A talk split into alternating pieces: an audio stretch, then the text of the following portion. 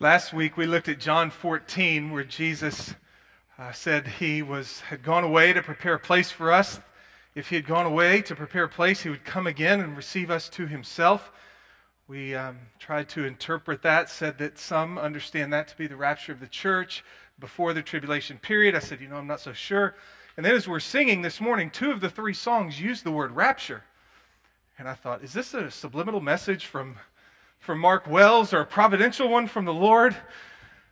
Maybe I'm almost convinced, all right? I'm kidding. It's good to see everyone. Got a couple of announcements that I want to make, exciting announcements before we jump into God's Word this morning. We are almost finished with this series we've entitled I Am, the seven I Am statements of Jesus from the Gospel of John. Uh, this morning is the last of the seven, and next week, we're going to sum it up, but we're going to have a guest preacher, if you will. Not so much of a guest, but many of you know Will and Vicki Hussey in our church. Will and Vicki have two sons uh, Chase, who's in our church, along with his wife Gabby and their little girl. They also have a son, Chad, who is in our church, along with his wife, Dandy. But a couple, a few years ago, Chad and Dandy, along with their two kids at that time, uh, left here and headed to Louisville, Kentucky to Southern Seminary to, um, to go and to train for a lifetime of service in the cause of Christ. And Chad is almost done, essentially done, done enough to be able to move back. And so Chad and Dandy, now their three kids, are back.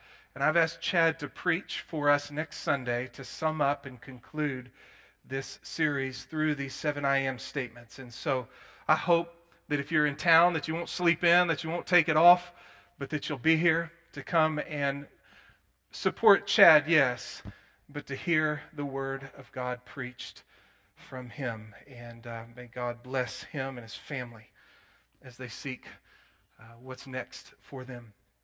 Secondly, you know that throughout this summer, June and July, we've been blessed to have the second graders through the fifth graders in the worship service with us.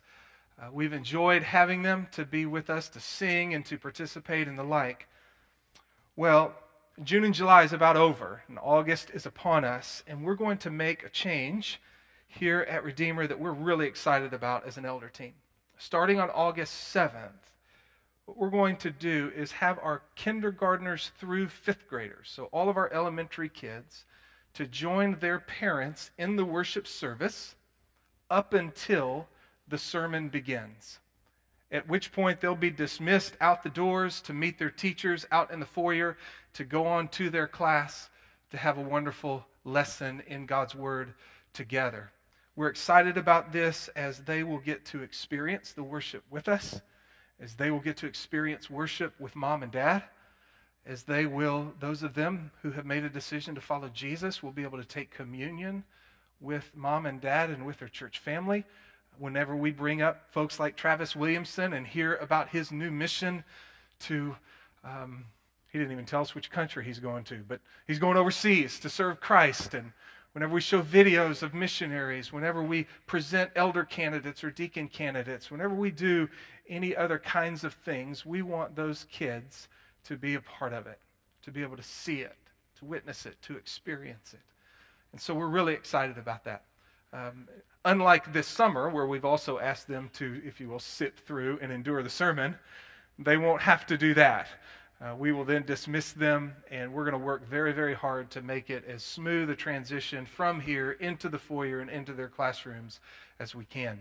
Uh, what this will mean for those of us with kids in elementary is if you bring them to the 9:15 Sunday school hour, which you, we hope you will, after the Sunday school hour, you'll need to go and pick them up from their Sunday school class, bring them into worship with you, and then they'll be dismissed. Okay? So it won't be nobody else. The, te- the, the Sunday school teacher is not going to bring them in here to find you. You're going to have to go and get your elementary kids, bring them into the worship service with you. Um, what it also means is maybe you don't come to the Sunday school hour and you just come for worship. What we will urge you to do is make sure that you check in your kids first, that you go to the check in, get the tags, and all of that good stuff before you come into the worship service. We want to avoid a child not being checked into the system and then let back to the foyer and onto their classroom. All right? So, again, we'll be getting that stuff to you via email, and we'll try to make it as clear as we can on Sunday mornings and the like. But we're really, really excited about that. If you have your Bible, turn with me to John chapter 15 as we look at the last of the I am statements.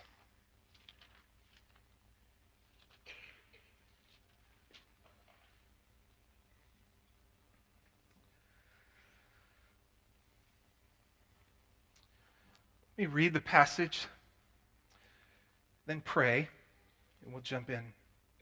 Jesus says, I am the true vine, and my Father is the vine dresser. Every branch in me that does not bear fruit, he takes away. And every branch that bears fruit, he prunes it so that it may bear more fruit.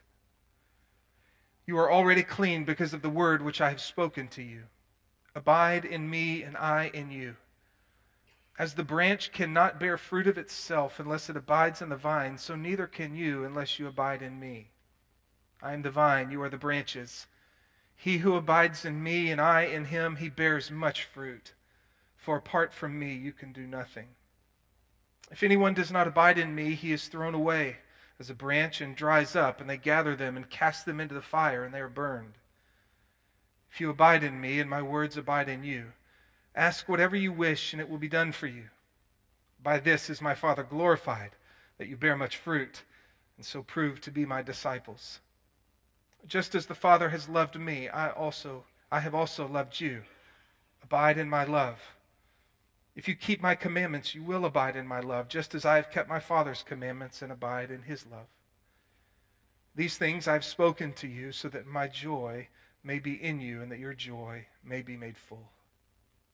This is my commandment that you love one another just as I have loved you. Greater love has no one than this, than one lay down his life for his friends. You are my friends if you do what I command you. No longer do I call you slaves, for the slave does not know what his master is doing, but I have called you friends, for all things that I have heard from my Father I have made known to you. You did not choose me, but I chose you and appointed you that you would go and bear fruit and that your fruit would remain, so that whatever you ask of the Father in my name, he may give to you. This I command you, that you love one another. Let's pray together.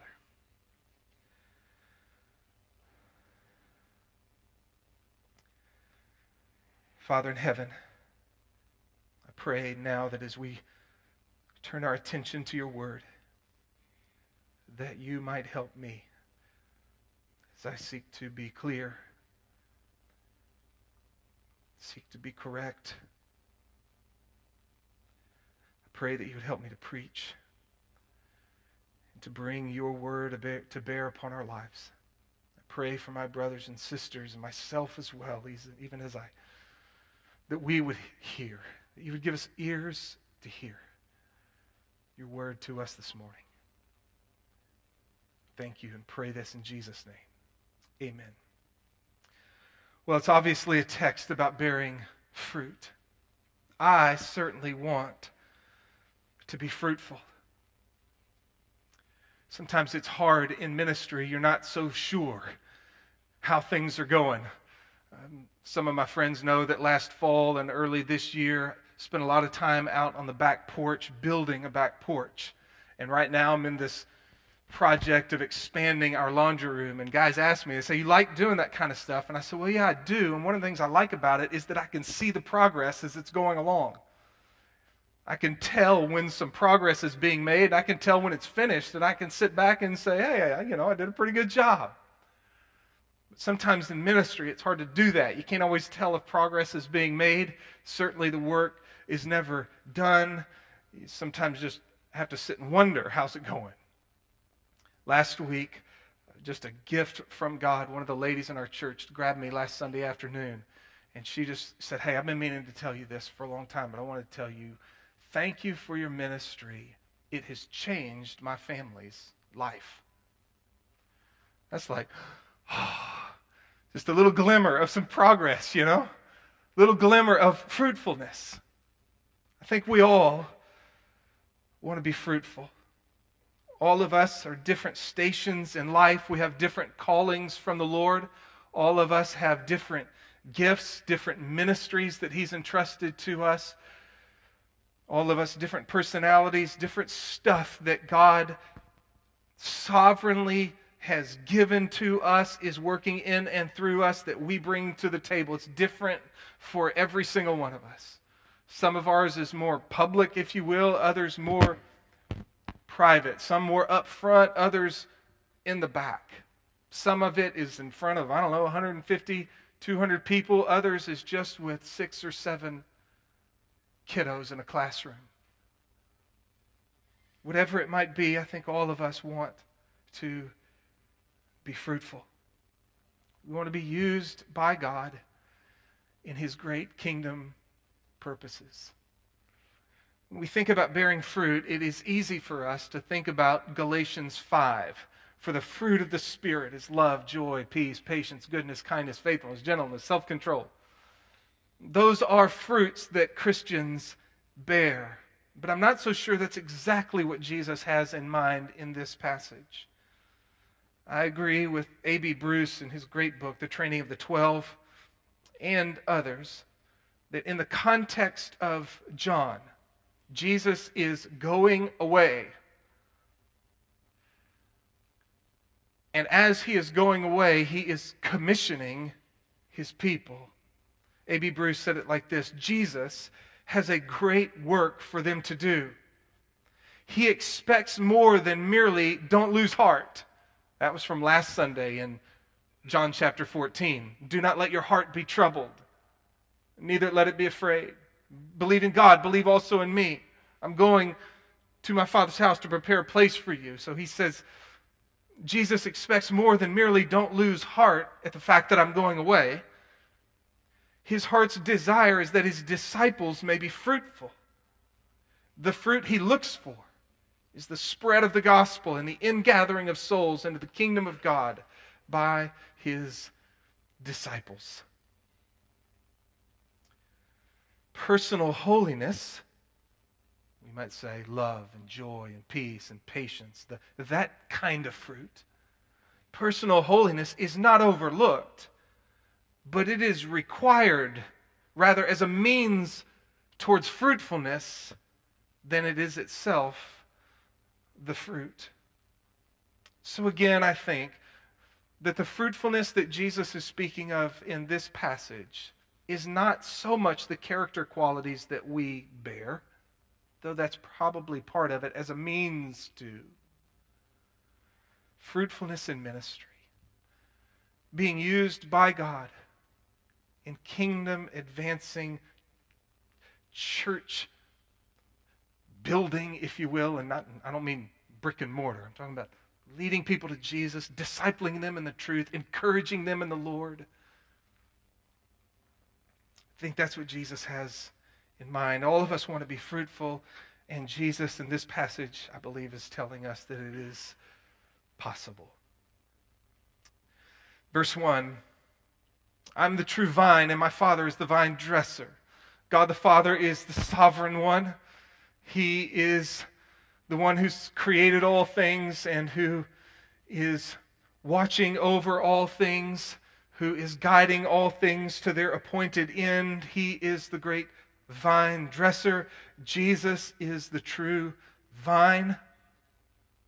And in verse 2, we are the branches. Verse 5 I'm the vine, you are the branches.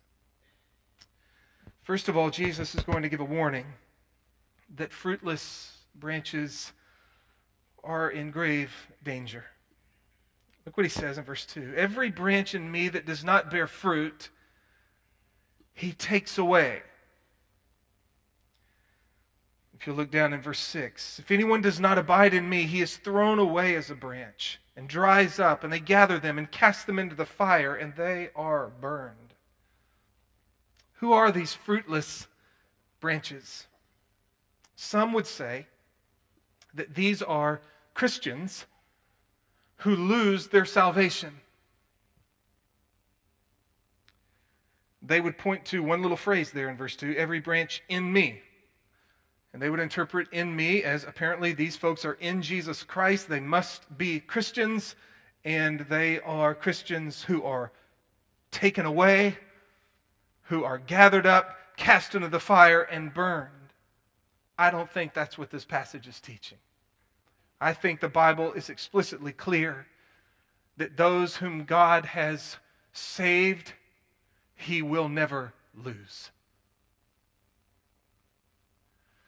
The book of Romans, it speaks of God calling a people, predestining a people. And those whom he predestined, these he also called. And those whom he called, these he also justified. And whom he justified, these he also glorified. He looks forward to their glorification and speaks of it as a past event, as if it's already done. And in that incredible golden chain, he loses none of them. Whom he predestines, he calls them. And whom he calls, he justifies them, declares them righteous, makes them his. And whom he justifies, he's going to glorify. Jesus says, I have you in my hand, and nobody is going to take you out. I think, along with others, that we press Jesus' metaphor too far. And that he is speaking here of those who maybe associate with Christ, who profess Christ, but in the end show that they do not possess Christ. It is a New Testament re- reality that some can have a superficial faith even a transitory faith.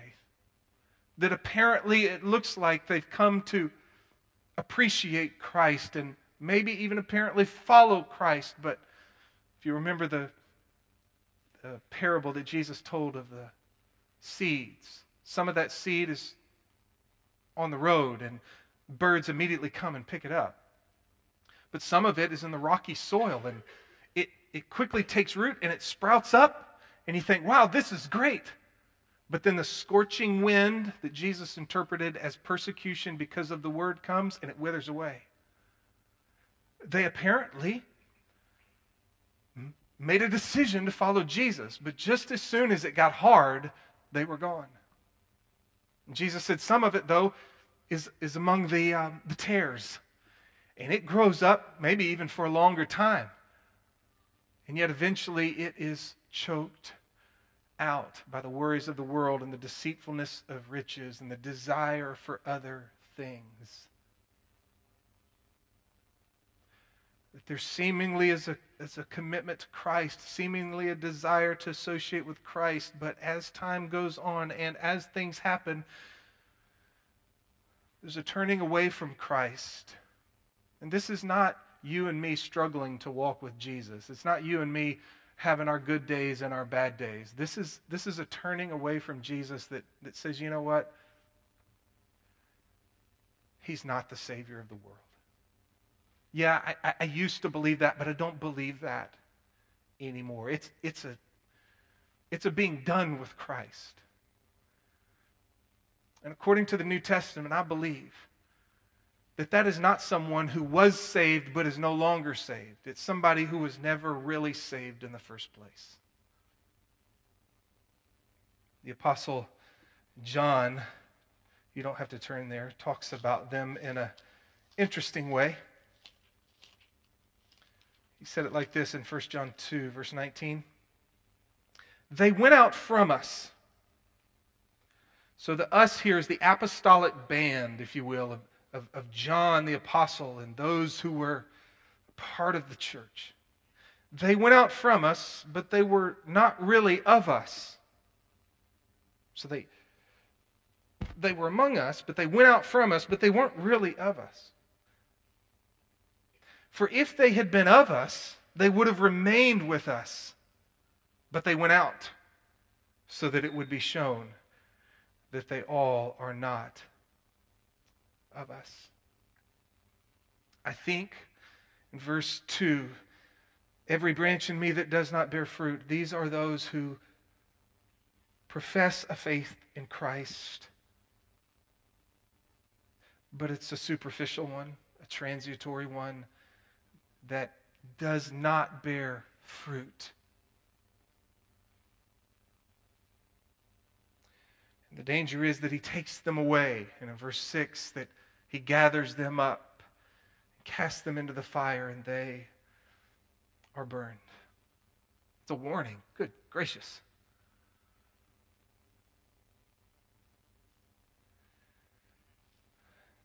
There may be some of you here that years ago, maybe you, you, you tipped your hat to Jesus. Maybe you, you, you prayed a prayer or you, you walked an aisle. But ever since then, really, Jesus Christ has not meant much to you at all.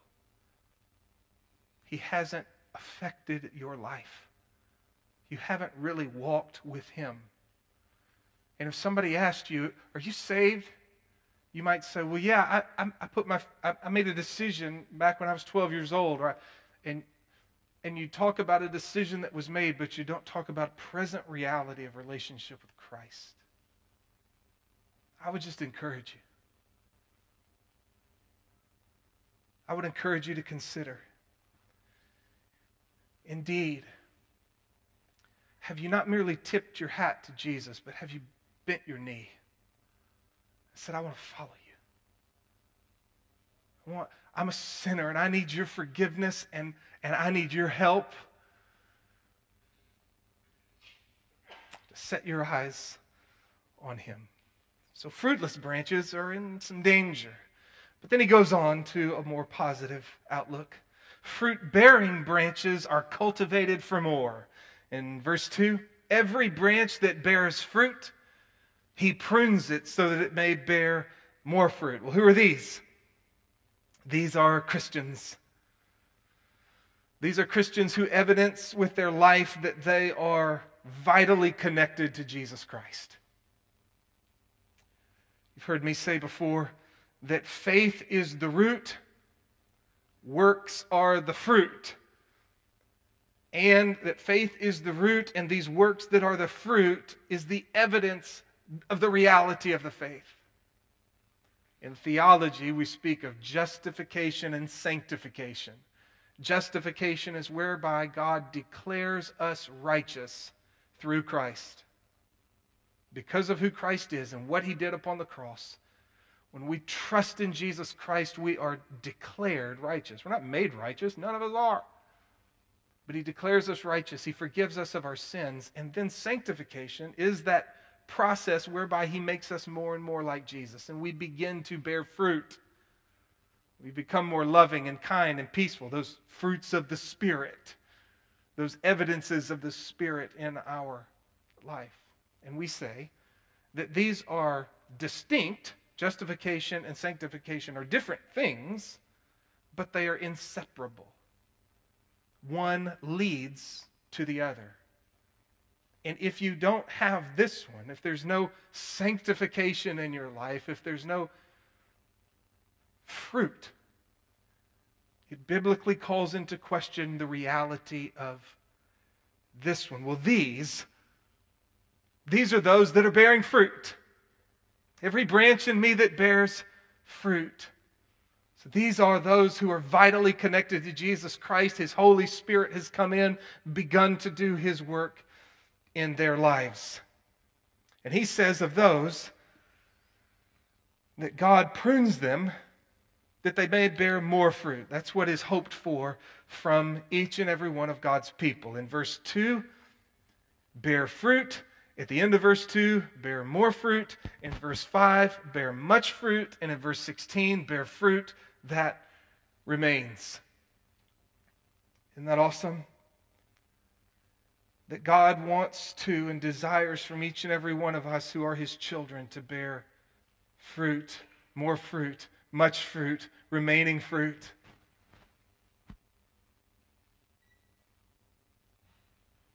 God desires in those places where he has put us, in those opportunities to be a witness for Christ, to be a blessing to others for the sake of Christ, He wants to bear much fruit through us and fruit that remains. Some of you are Sunday school teachers and you're working with little kiddos. God wants to work in and through you to bear much fruit in those kids' lives. They might be little three year olds, little four year olds, little five year olds running around. And You're doing the best you can just to keep them still. But God wants to use you, and as He is the vine and you are the branch, work through you to bear much fruit in their lives. Maybe you're working with a little bit older kids, those second and third graders, those fourth and fifth graders. God wants to use you. Maybe you're on the worship team up here, leading us in worship each and every Sunday, and God wants to, to use you. He the Christ the vine, you the branch, and through you to bear much fruit, to lead the people of God into worship. Maybe you serve coffee on Sunday mornings. Maybe you greet at the door. Maybe you work at the sound booth. Maybe you just come on Sundays and maybe you don't have a specific place of service, but you just come with eyes wide open and say, you know what? I'm part of this church family and I'm, I'm going to be here to love today. You're saying hello to folks and you're encouraging them into your neighborhood, into your workplace, into those places where God calls you and me. Again, different stations with different gifts and different ministry opportunities. But in every one of those, big, if you will, or small, public, not so public, God wants us to bear fruit, more fruit, much fruit, fruit that remains. And so, He works to do it. First of all, He saves us. I think that's what he means, Jesus means in verse 3. You're already clean because of the word which I've spoken to you.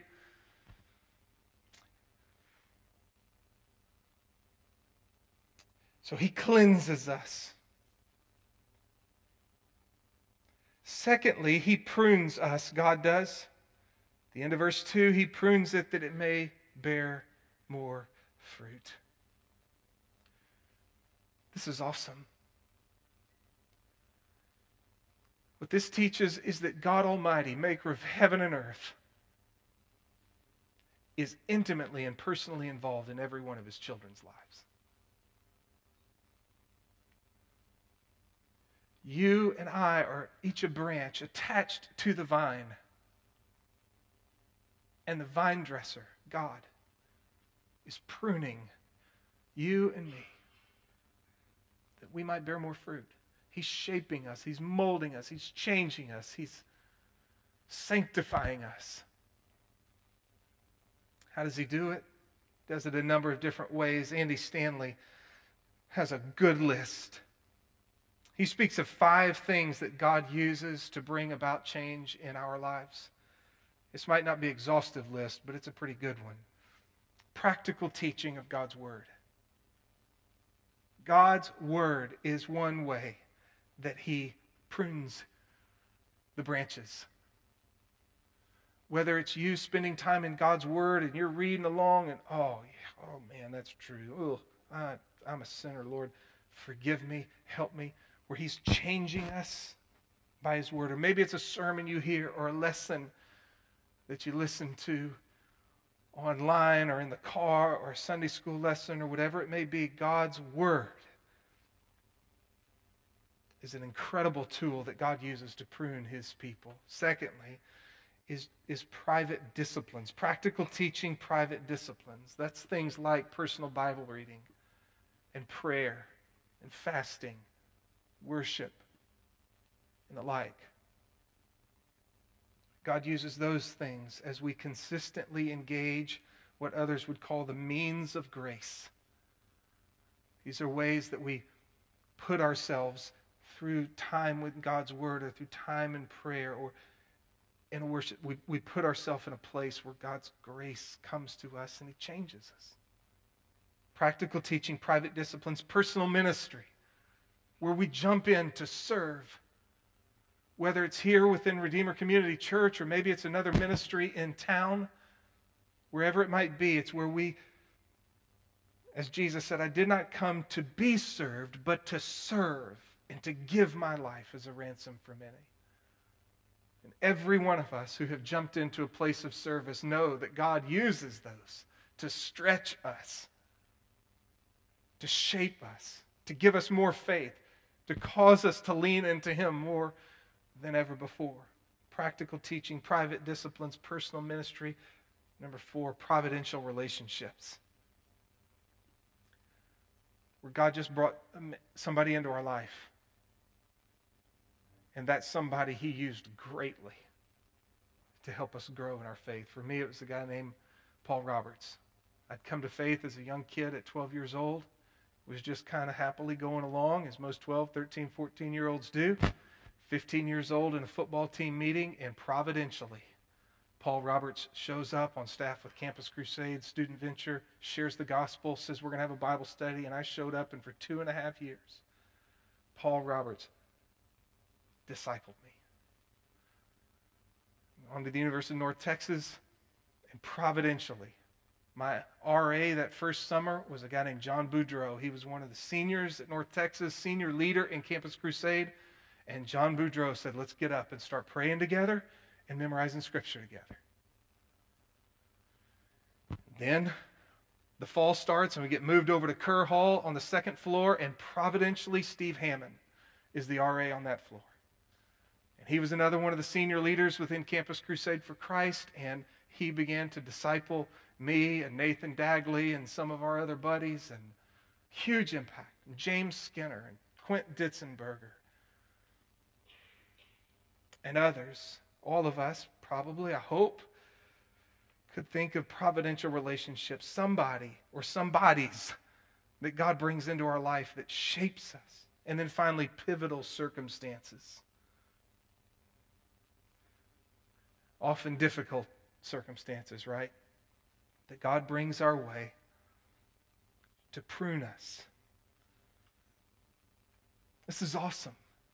God is at work in your life, pruning you that you might bear much fruit. Um, Jared had some of the students memorizing Hebrews 12 this uh, week when they were in San Antonio.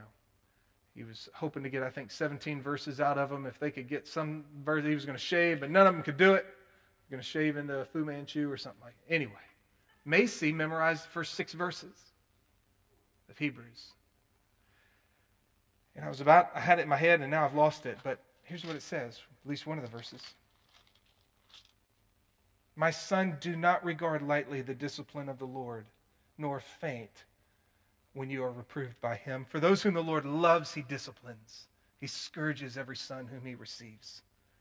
It is for discipline that you endure. God deals with you as, as sons. For what son is there whom his father does not discipline? But if you're without discipline, of which all have become partakers, then you're illegitimate children and not sons. Furthermore, we had earthly fathers to discipline us, and we respected them. Shall we not much rather be subject to the Father of spirits and live? For they, our earthly fathers, disciplined us for a short time as seemed best to them, but He, God, disciplines us for our good, so that we may share His holiness. So God saves us, He cleanses us, He prunes us, and then He urges upon us an abiding relationship with Christ. Verse 4 Abide in me and I in you, as the branch cannot bear fruit of itself unless it abides in the vine, so neither can you unless you abide in me. I'm the vine, you're the branches. He who abides in me, and I in him, he bears much fruit. Abide, abide, abide, abide, abide, abide, abide. I didn't count them up, but it's a bunch of them. It's the word in this passage. Abide. John, the Apostle John, loved this word. It means, at its core, to continue, to remain, to stay.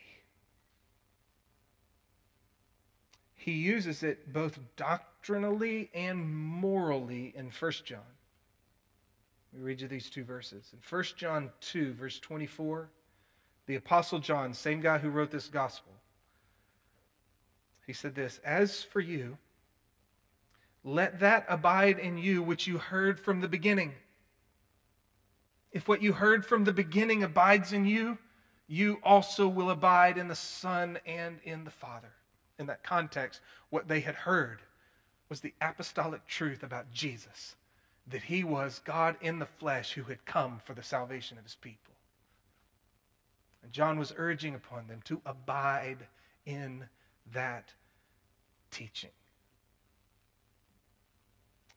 A.B. Bruce says of this hold and profess the truth I have spoken to you.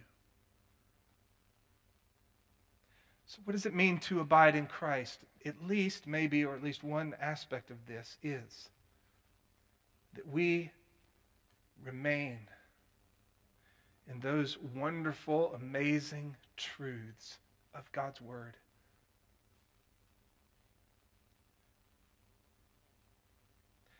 That we give ourselves to Christ's teaching and his apostles' teaching in the Scriptures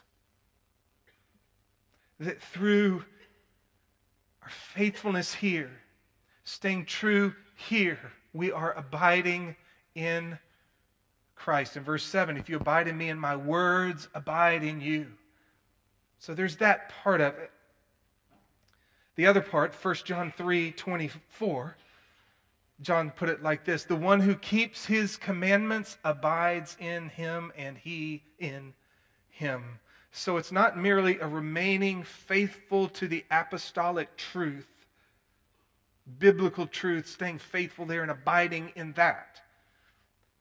Abiding also in the language of Jesus, we'll see here, and in the language of John, means obedience to his commands.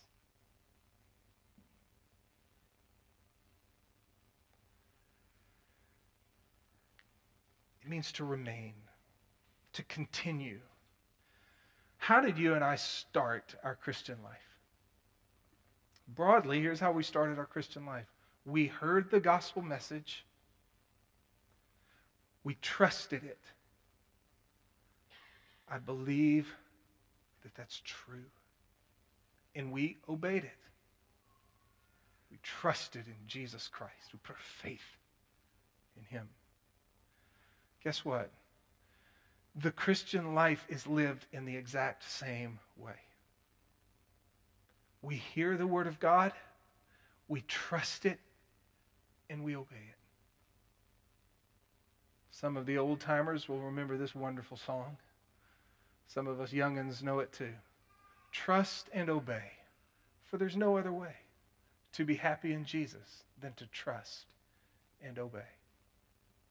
How do you get saved? You hear the word of God, you trust it, and you obey it. You believe in Jesus Christ for the salvation of your soul. Well, how do you get sanctified? How do you grow? You hear the word of God, you trust and obey. You continue, you abide in Christ, you remain, you don't go anywhere, you just trust and obey, trust and obey, trust and obey. And when we sin, as we will, you confess. You get honest with God. You confess your sins. You thank Him for His grace in Jesus Christ, and you get up and you keep on going. Right? That's how we abide in Christ. You abide in Christ by hearing His word, by trusting it. Lord, I'm going to believe that your word is true, and, and obeying it. Trusting and obeying, trusting. When we stumble, Lord, I confess I, I sinned.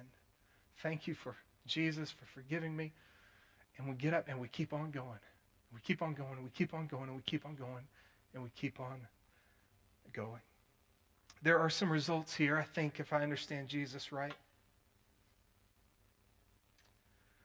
Verse 5 I'm the vine, you are the branches. He who abides in me and I in him, he bears much fruit, for apart from me, you can do nothing. If anyone does not abide in me, he's thrown away as a branch dries up. They gather them, cast them into the fire, they're burned. If you abide in me and my words abide in you, ask whatever you wish and it will be done for you.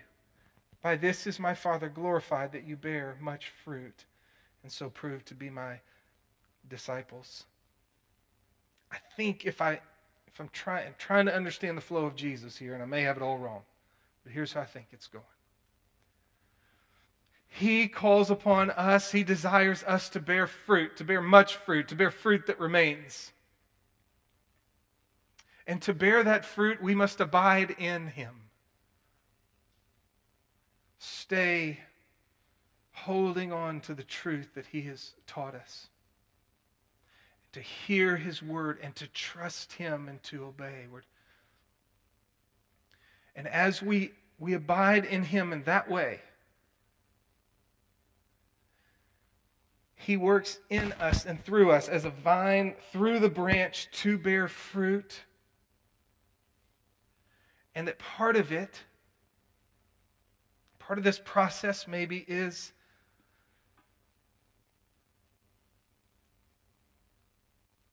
answered prayer. This is one of those verses I do not know exactly how to interpret it because it seems to speak with such definitiveness. But I'll say this I think the prayers that Jesus has in mind in verses 7 and 8 are fruit bearing prayers. They are prayers for fruit.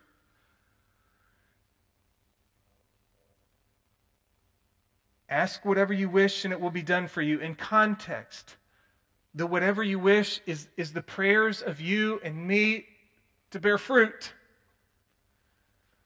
to be fruitful in His calling upon our lives. It's not merely that we pray for the little hangnail on our thing, on our finger, you know?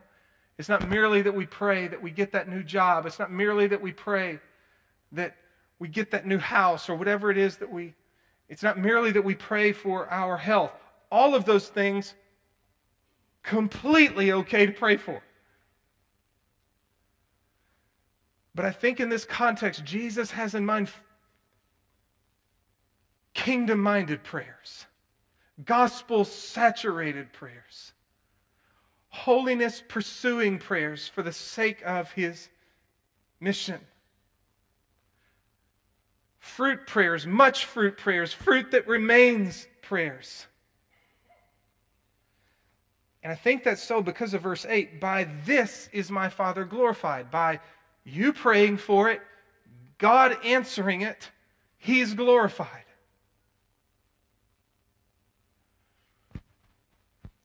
So, in this process of fruit bearing, I think Jesus is calling us to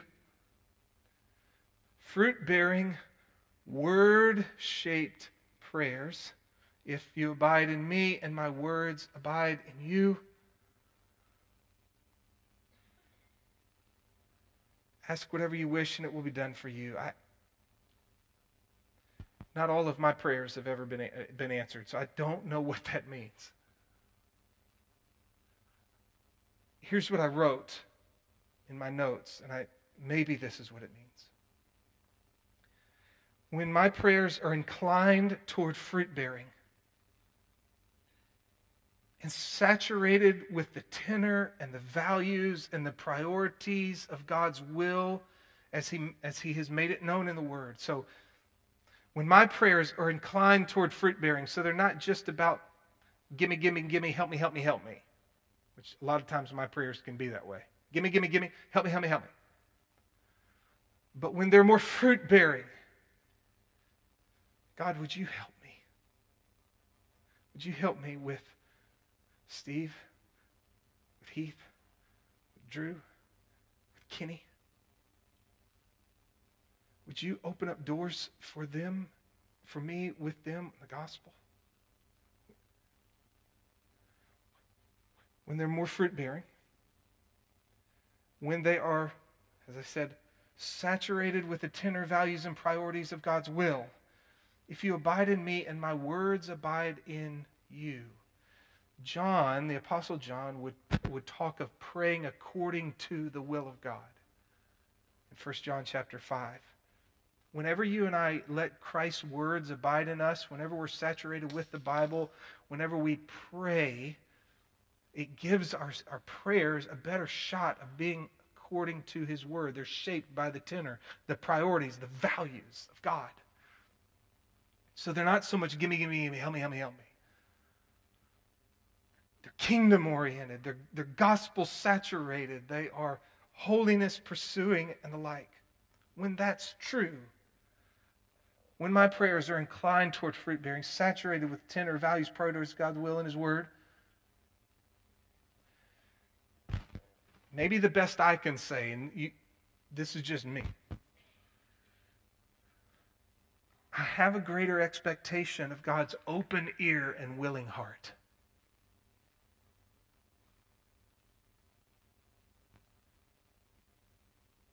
That's all I'm going to say. Let's close with this. As we seek to abide in Jesus and bear much fruit, it leads to joy.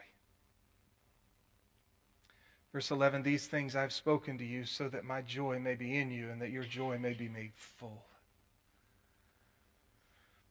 We talk a lot around here, maybe not as much as we should, but we want to what?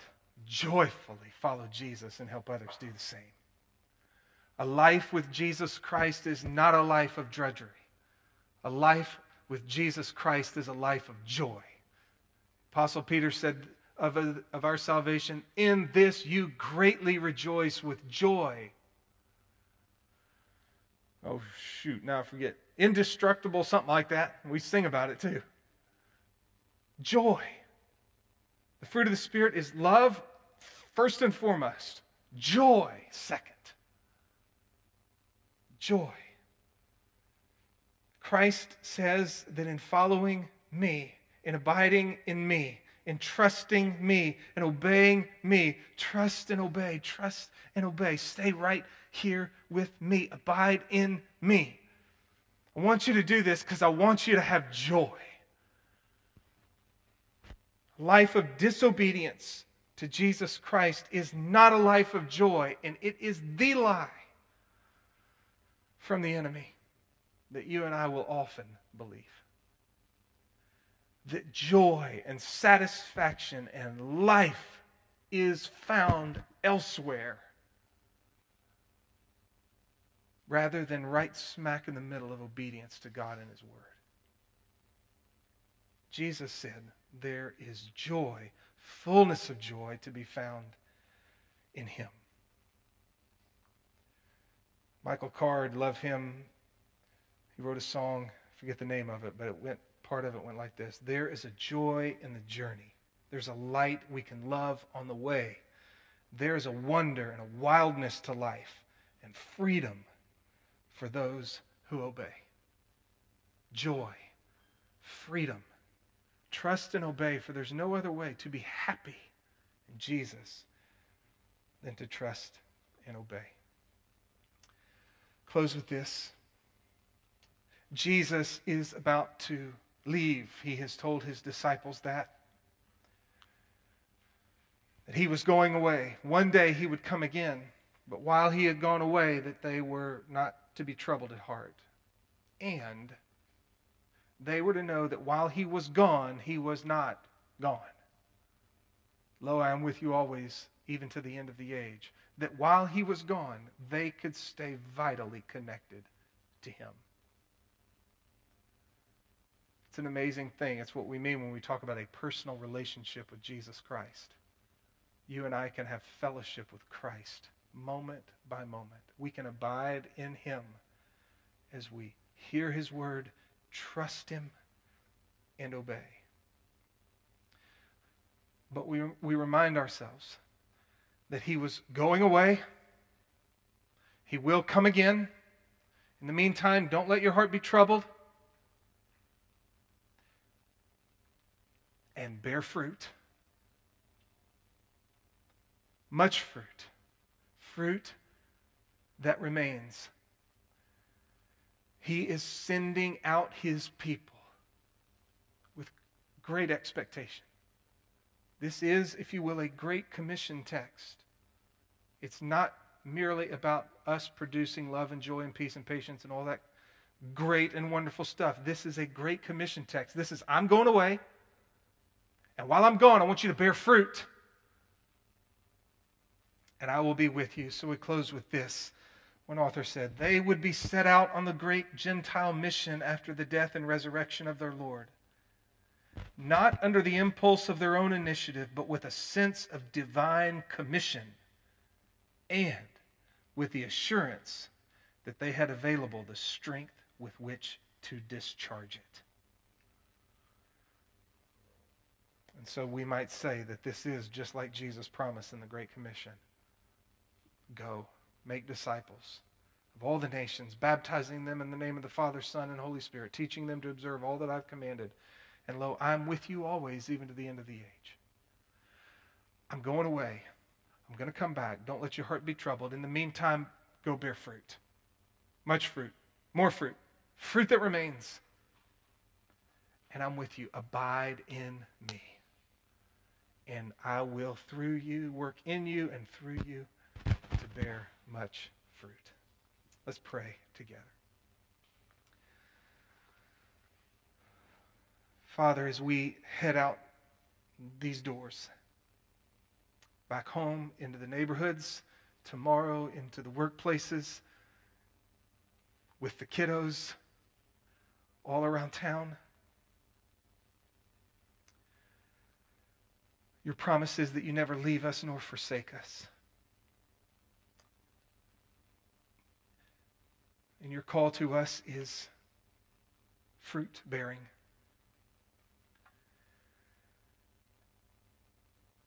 And you promise us your presence and your enabling strength if we would abide in you. So help us to do that. Help us to trust your word and to obey. Lord, help us men, husbands, to love our wives. Help the wives to lovingly respect their husbands. Help us with our kids to show patience, kindness, and love to them. Pray for brothers and sisters as they go out into the workplace that can be a hard place to live for Christ. Would you help them? Would you help them to, to trust you, to obey you, and, and in so doing, let their light shine in those places? Lord, our little ones and the students, teach them as well what it means to abide in Jesus,